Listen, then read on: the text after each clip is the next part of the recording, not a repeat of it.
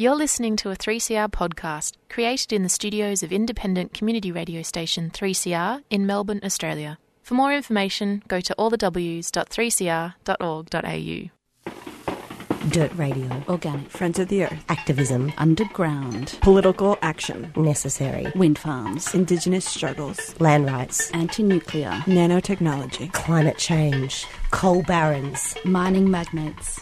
Activists. Educating. Communities. Transforming. Communities. Mobilising a sustainable planet. Get involved now. Friends of the Earth. Friends of the Earth. Friends of the Earth. Dirt Radio. And, uh, Will, good morning. How are you? Post election Monday. You got the post election Monday blues, or are you jumping for joy? I don't think anybody's jumping for joy this morning. We're Dirt Radio. I'm John, and of course, we are sponsored by Friends of the Earth, and you can check them out on foe.org.au. And thanks to Yarrabug for their show. Well, it is post election Monday on Dirt Radio, and the results are still unclear, and they're saying it could be weeks before the final results are known.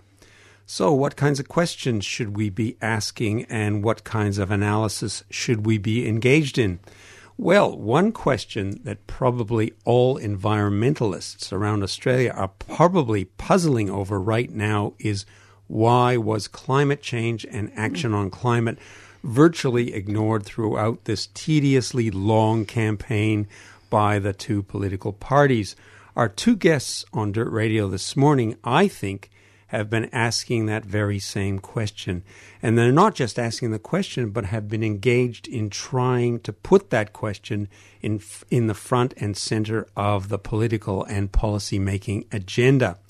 Bronwyn Plower and Kerry Lay, Lie. Are members of the Climate Guardian Angels and for their efforts to raise questions in a very public way about climate change and its connection to the fossil fuel industry. They were arrested, charged with engaging in criminal activities, sent to court, and warned that when it comes to protest, the strong arm of the state is the final arbiter of justice. Good morning, Kerry and Bronwyn. Good morning, Joe. Hi, John. Welcome to Dirt Radio. Let's start right at the beginning. The arrests were made on the 9th of February this year, 2006, in the Pilliga State Forest in northern New South Wales. Now, fill us in on the backstory. Who are the climate angels to start with? Well, the Climate Guardians uh, Angels was started by um, Deb Hart and Liz Connor. And it was a means of using the arts, I think, as a, a means of just um, protesting in a different way, in a very different way. The the the uh, the the, the climate guardians don't speak. They simply they're there. They're dressed in white. We have fabulous wings, and we just at certain events we just stand there and portend, and we're basically saying, "Look, this is what's happening." So um, yeah, so that that started so three years ago, Bronwyn? Three years ago. Three years That's ago. right. Um, we started by opening sculpture at the sea at the Lorne sculpture thinger with a, law, a coal requiem, and it's gone on since then.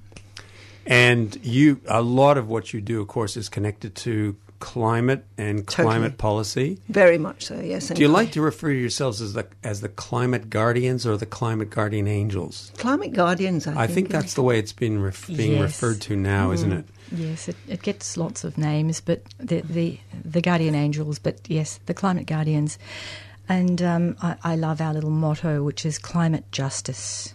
Hmm. It's- hmm. Hmm. Now, tell us why. Again, just part of the backstory. How did you, the climate guardians, end up at the Pilliga State Forest? Oh, look, um, I'm going to hand back Okay. to Kerry just to, um, so that she can give us a bit of background on the, the art side of um, the Climate Guardians. Well, at the time, um, the Climate Guardians were asked by the sculptor Janet Lawrence, who is having a big exhibition in Sydney on, on water, the H2O bar in Sydney, if we'd go up and be part of that. And just prior to our leaving, um, we heard that um, somebody at the Pilliga Forest had been arrested and pepper sprayed while she was locked on to a piece of machinery. And I think we all felt this is worth a diversion. and particularly because um, people at the Pilliga have been protesting for so long, and it's really helpful, I think, for people who live elsewhere to go in and give them a a bit of encouragement, a bit of a break. So we decided to go there um, and just do a, a day long or a morning long protest. And the and the it was a it's been a as as you say it's been a long protest. It's mm. to do with Santos, the the mining company, going into the forest and opening up some many not just some many many coal seam gas wells in that correct. forest. Yes, yes. Indeed. Right And- over the artesian base. I mean, you know, it's very, very significant. And yes, tell us a little bit about about that. Can you? Uh, Yep, I can tell you. I mean, I, as you say, it's been going on a long while, and Santos has been. I mean, I think their behaviour has been really. I, I don't know if I can go into a great deal of detail that's here, just because I'm just sort of gone blank. Can, Bronnie, you probably could. Yes, as to, as to why, as as to why, personally, I jumped at the chance to um, to demonstrate at the Pilliga, um, and that's. I mean, I, I've I've done other um, uh, demonstrations here in Melbourne, but nothing that's um, that's actually led to an arrest. And I thought, "Mm, this is the time I think I could actually get arrested. And the reasons were that um, it, the the um, I think one of the major reasons for me was that um, Santos are first of all there are 850 gas wells. That's what they have a license to mine, coal seam gas, and it's fracking. Um, but before they and they actually want to sell, I believe, these mines. Um, they don't want to operate them, but in order to have them sold, uh, they need this water treatment plant up and running. Uh, the water treatment plant does not have environmental um, go ahead. Uh, so it's uh, under a legal challenge at the moment.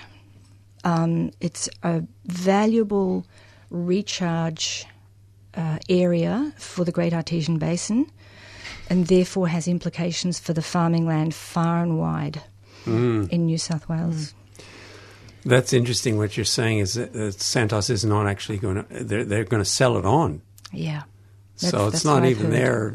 It's not their thing. It's Yeah. it's purely a kind of transaction which is going on. It's business. Look, I wanted to. This is radio, and because we're talking about your um, the part of the blockade and what you did during there, the action that you did, give give us a little picture of of of, of the environment. I'm trying to get a sense of. You know, we're talking about it as a forest. What does it look like on the day when you were there? What what what actually? How did it look? Well, actually, it was interesting because we weren't right down at the gate of Santos. We were on a road leading to the Santos site, and our whole idea was to stop um, Santos workers going through.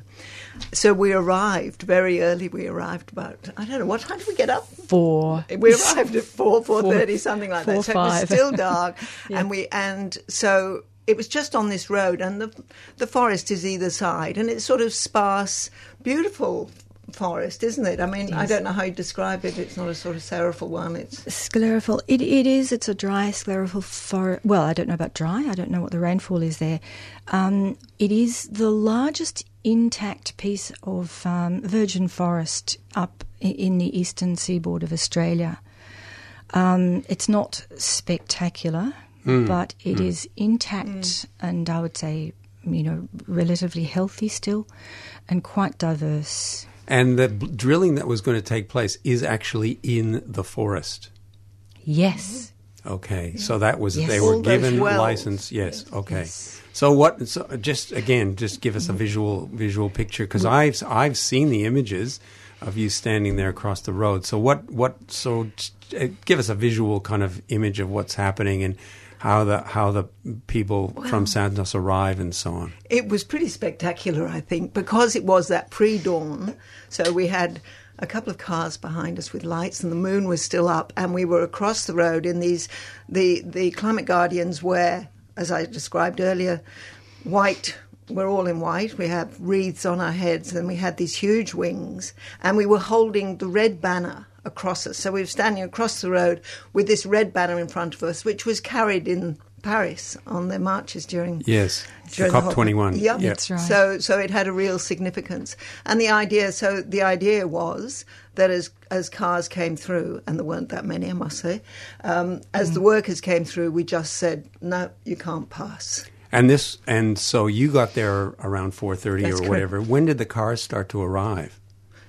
Was it, was it fairly shortly after, or We um, we were we were very well treated with um, tea. We got ourselves dressed. Um, the the Pilliga Push camp treated you know they Oh, were very y- well yes. prepared. So Yes. we had morning morning Okay. tea, The, etc. the, the first guy, And- uh, person to and arrive was a guard, wasn't was yes. So um, the security was a security person who came Yeah. first, uh, and after a little bit of discussion with Pilliga Camp and ourselves, we decided that they should be let through.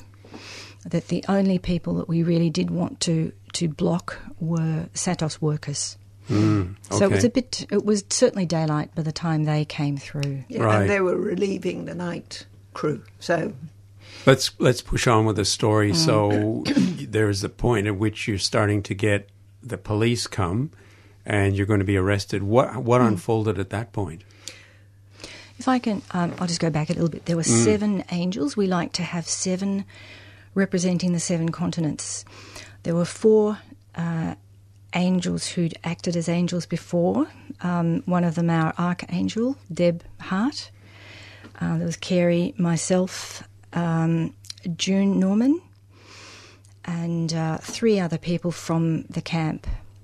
Um, of those seven, um, five decided that they would uh, be in an arrestable position. The other two decided to step back, uh, given that they had had um, priors or were on good behaviour or For, for other reasons. Yeah.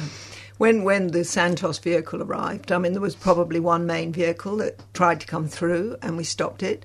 And he then contacted the police Right. in Narrabri. Right. And um, did the police arrive with a um, a Santos logo on their car? I sort of remember that there might have been. I know there has been a picture of this very Santos logo on a police car, which is fascinating. I'm not sure whether that actually happened on the day. Really, That was an issue. That's an issue as well, isn't it? That Well, I think so. Yeah, yeah, very And important. There has been discussion about um, uh, the, the road. We thought it was a private road. It is apparently a public road. It was private land. It is now a public road, um, but only Santos vehicles and uh, protesters use that Yeah. road. So Look, I think what you're ra- you're raising a very interesting and important issue, and I think this is partly why I really wanted to talk to you. First of all, the the thing that you're saying is that what what's happening in a sense is public property, and also public utilities like the police, in a sense, become arms of the corporate sector. So so hmm. so the public, the what what we think of as the public sphere ends up becoming appropriated by the the hmm. pri- private sphere. I think there's some truth in that, and I think actually the police up there are absolutely fed up, suitable, you know, of having to. When we when we passed the arrest Yes. point and when we were in the station, then we had many conversations, and it was quite useful actually. I think, um, and, and the, the police sergeant said, "Look, I'm sick of my." Officers having to come out to these things when I've got a community that is suffering in these ways. So it was very interesting that they see, you know, that they continue to have to do that rather than policing that is So they they themselves were aware of how they were being appropriated or being kind of corralled into. I think that's true. the, the yes. private private interests. I, th- I mean, this to me is an extremely important issue, not just in relation to the environment movement, but there's a mm. whole range of things that I think in Australia and elsewhere, where where the the public sphere, what we think of as the public uh, civil society, essentially is being t- Co- taken co-opted. Yes. Look, I thought maybe we might take a break. This is, uh, I, I'm not sure if this is an appropriate place or not, but I thought we might play a track. Bronwyn, you wanted to say something. I, I just wonder whether um, on that on that note of um, of the the um, uh, what do you call it? I don't know, a sort of a grating between um, activists and police. Um, it's very different up in the Pilliga, where we were um, in private. There were there was no public nearby. It was only us, as opposed to when we've portended here in Melbourne. Um, it's been on the streets of the CBD mostly, uh, and we haven't really gone close to being arrested. But in the Pilliga, we realised that it was a different atmosphere, and there certainly was. I'll use that word grating between police and activists uh, like we'd not experienced before. That was a learning experience for me. It was only when we got behind the scenes and talked to the police, and we were arrested by a young female officer who we got the impression it was her one of her initial times. It was sort of like an initiation for her.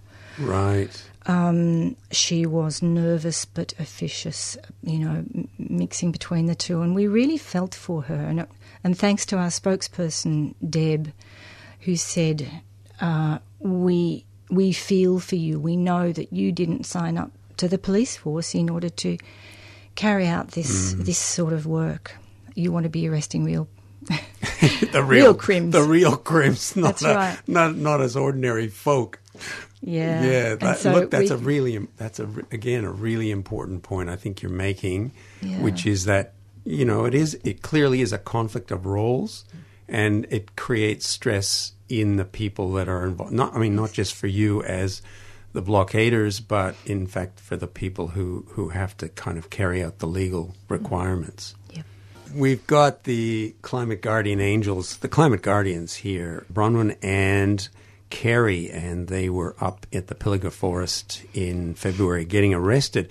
I just wanted to ask you, and they were on a blockade uh, trying to prevent Santos workers from, from drilling 850 coal seam gas wells.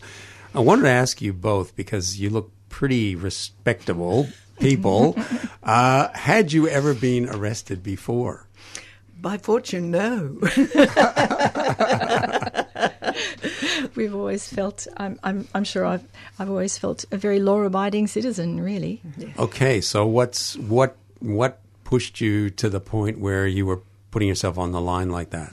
Well, I just think what you were saying at the, the head of the program, you know, how little this is discussed, how how little the whole sort of environmental issues that exist in us uh, in the whole world today. And when you've got children and grandchildren, as I have, um, you go, this is crazy. The world they're going to inherit is just going to be so unthinkably awful. And and the other thing I think is when you get to my age, which is close to seventy, you think I've got nothing to lose. I have nothing to lose. I have no job. I don't have, you know. So we're in a very fortunate position, and that's what Bill McKibben said about older people. It's our role now is to do things. Yeah, yeah, you got the freedom to do it. Yeah. Bronwyn, what were you going to say? You've got Yeah. a you've got a statement which you want to. Yeah, I, look, I have. Yeah. I just, um, I, I'm right with Kerry. Um, I think that um, retired people. Um, I'm a mum. I'm not yet a grandma, but that's only because I had kids very late. Um, in the 80s, late 80s, I um, retrained as a horticulturalist and learned about climate change. Um, and I've got here a statement that I wanted to read out in court. We didn't get a chance to Sure. um, uh, and, and so I'll read it. Um, having been made aware of global warming since the late 1980s, I've become increasingly frustrated and angry about the appalling lack of truth about this existential crisis in all spheres of public discourse, and con- consequently at the disconnect between the laws that I broke as I protested at the Pilliga and the laws of physics that say that Australian coal and coal seam gas not yet mined must stay in the ground in order to protect those younger than me. Very fine. Very fine. And uh, yeah, and you didn't get a chance to write, read that out in court. Well, the judge did a lot of scanning whilst he was listening to our wonderful um, barrister solicitor. From the Environmental Defenders, Defenders Office, in Terrific. South, South Wales, absolutely fantastic, having funds withdrawn from them left, right, and centre. Um, and uh, what he did actually was um, he, he gave us some good advice. Um, he started off by saying that uh, the actions we took could have gotten us imprisoned for two years. Now, I think that is under the new, more draconian laws in New South Wales. Um, but he, he did say this will not happen uh, today. Thank you very much. Thank you, Judge. um, and, and we ended up with uh, those of us who actually committed the criminal offence of resisting arrest uh, were put on a 12 month good, good behaviour bond in New South Wales, which was a really good outcome. So Right. we're very pleased with that. Look, we've uh, unfortunately we're running. We're really running out of time very quickly. Let's finish by just asking what what's your prognosis? Are are you going to uh, are the climate angels? Are you yourselves having gone through all this? Are you still committed? Are you are you prepared to do these kinds of things? Too bloody right. Well, yes, we've done them since, I think. Not maybe we haven't been arrested since, but we've certainly taken actions, small actions. At Josh Frydenberg's office, or so you know that, and the climate guardians are spreading now. Yes. I do want to talk about keep our promise. Have Quick, we got yeah, time yes, for that? very quick, I'm quick. sorry to be so No, no, go ahead. Um, um, the Climate Guardians have got uh, took children's letters and pictures to Paris, and um, that were given to um, politicians and so on. We now have a Twitter thing called Keep Your Promise, which is sent daily to all various politicians throughout Australia to remind them to please keep their promise that we made at the Paris climate Yes. talks. And we can put that information on our website and the podcast, and that stuff will be available. I know about that, that campaign as well. Look, I want to thank you both for coming in. And really, we could have spent a lot longer talking about There's so much to talk about and trying to connect what you've been doing to the election, to mm. the fact that climate change hasn't been talked about. But very much appreciate your time and keep up your good work. Thank you, And uh, talking there with Bronwyn Plower and Kerry Lay, Kerry Lai, and uh, their two climate guardians talking about their involvement in a blockade in the Pilliga Forest against the Santos mining that's taking place there. We're Dirt Radio. We've got to get right out of here.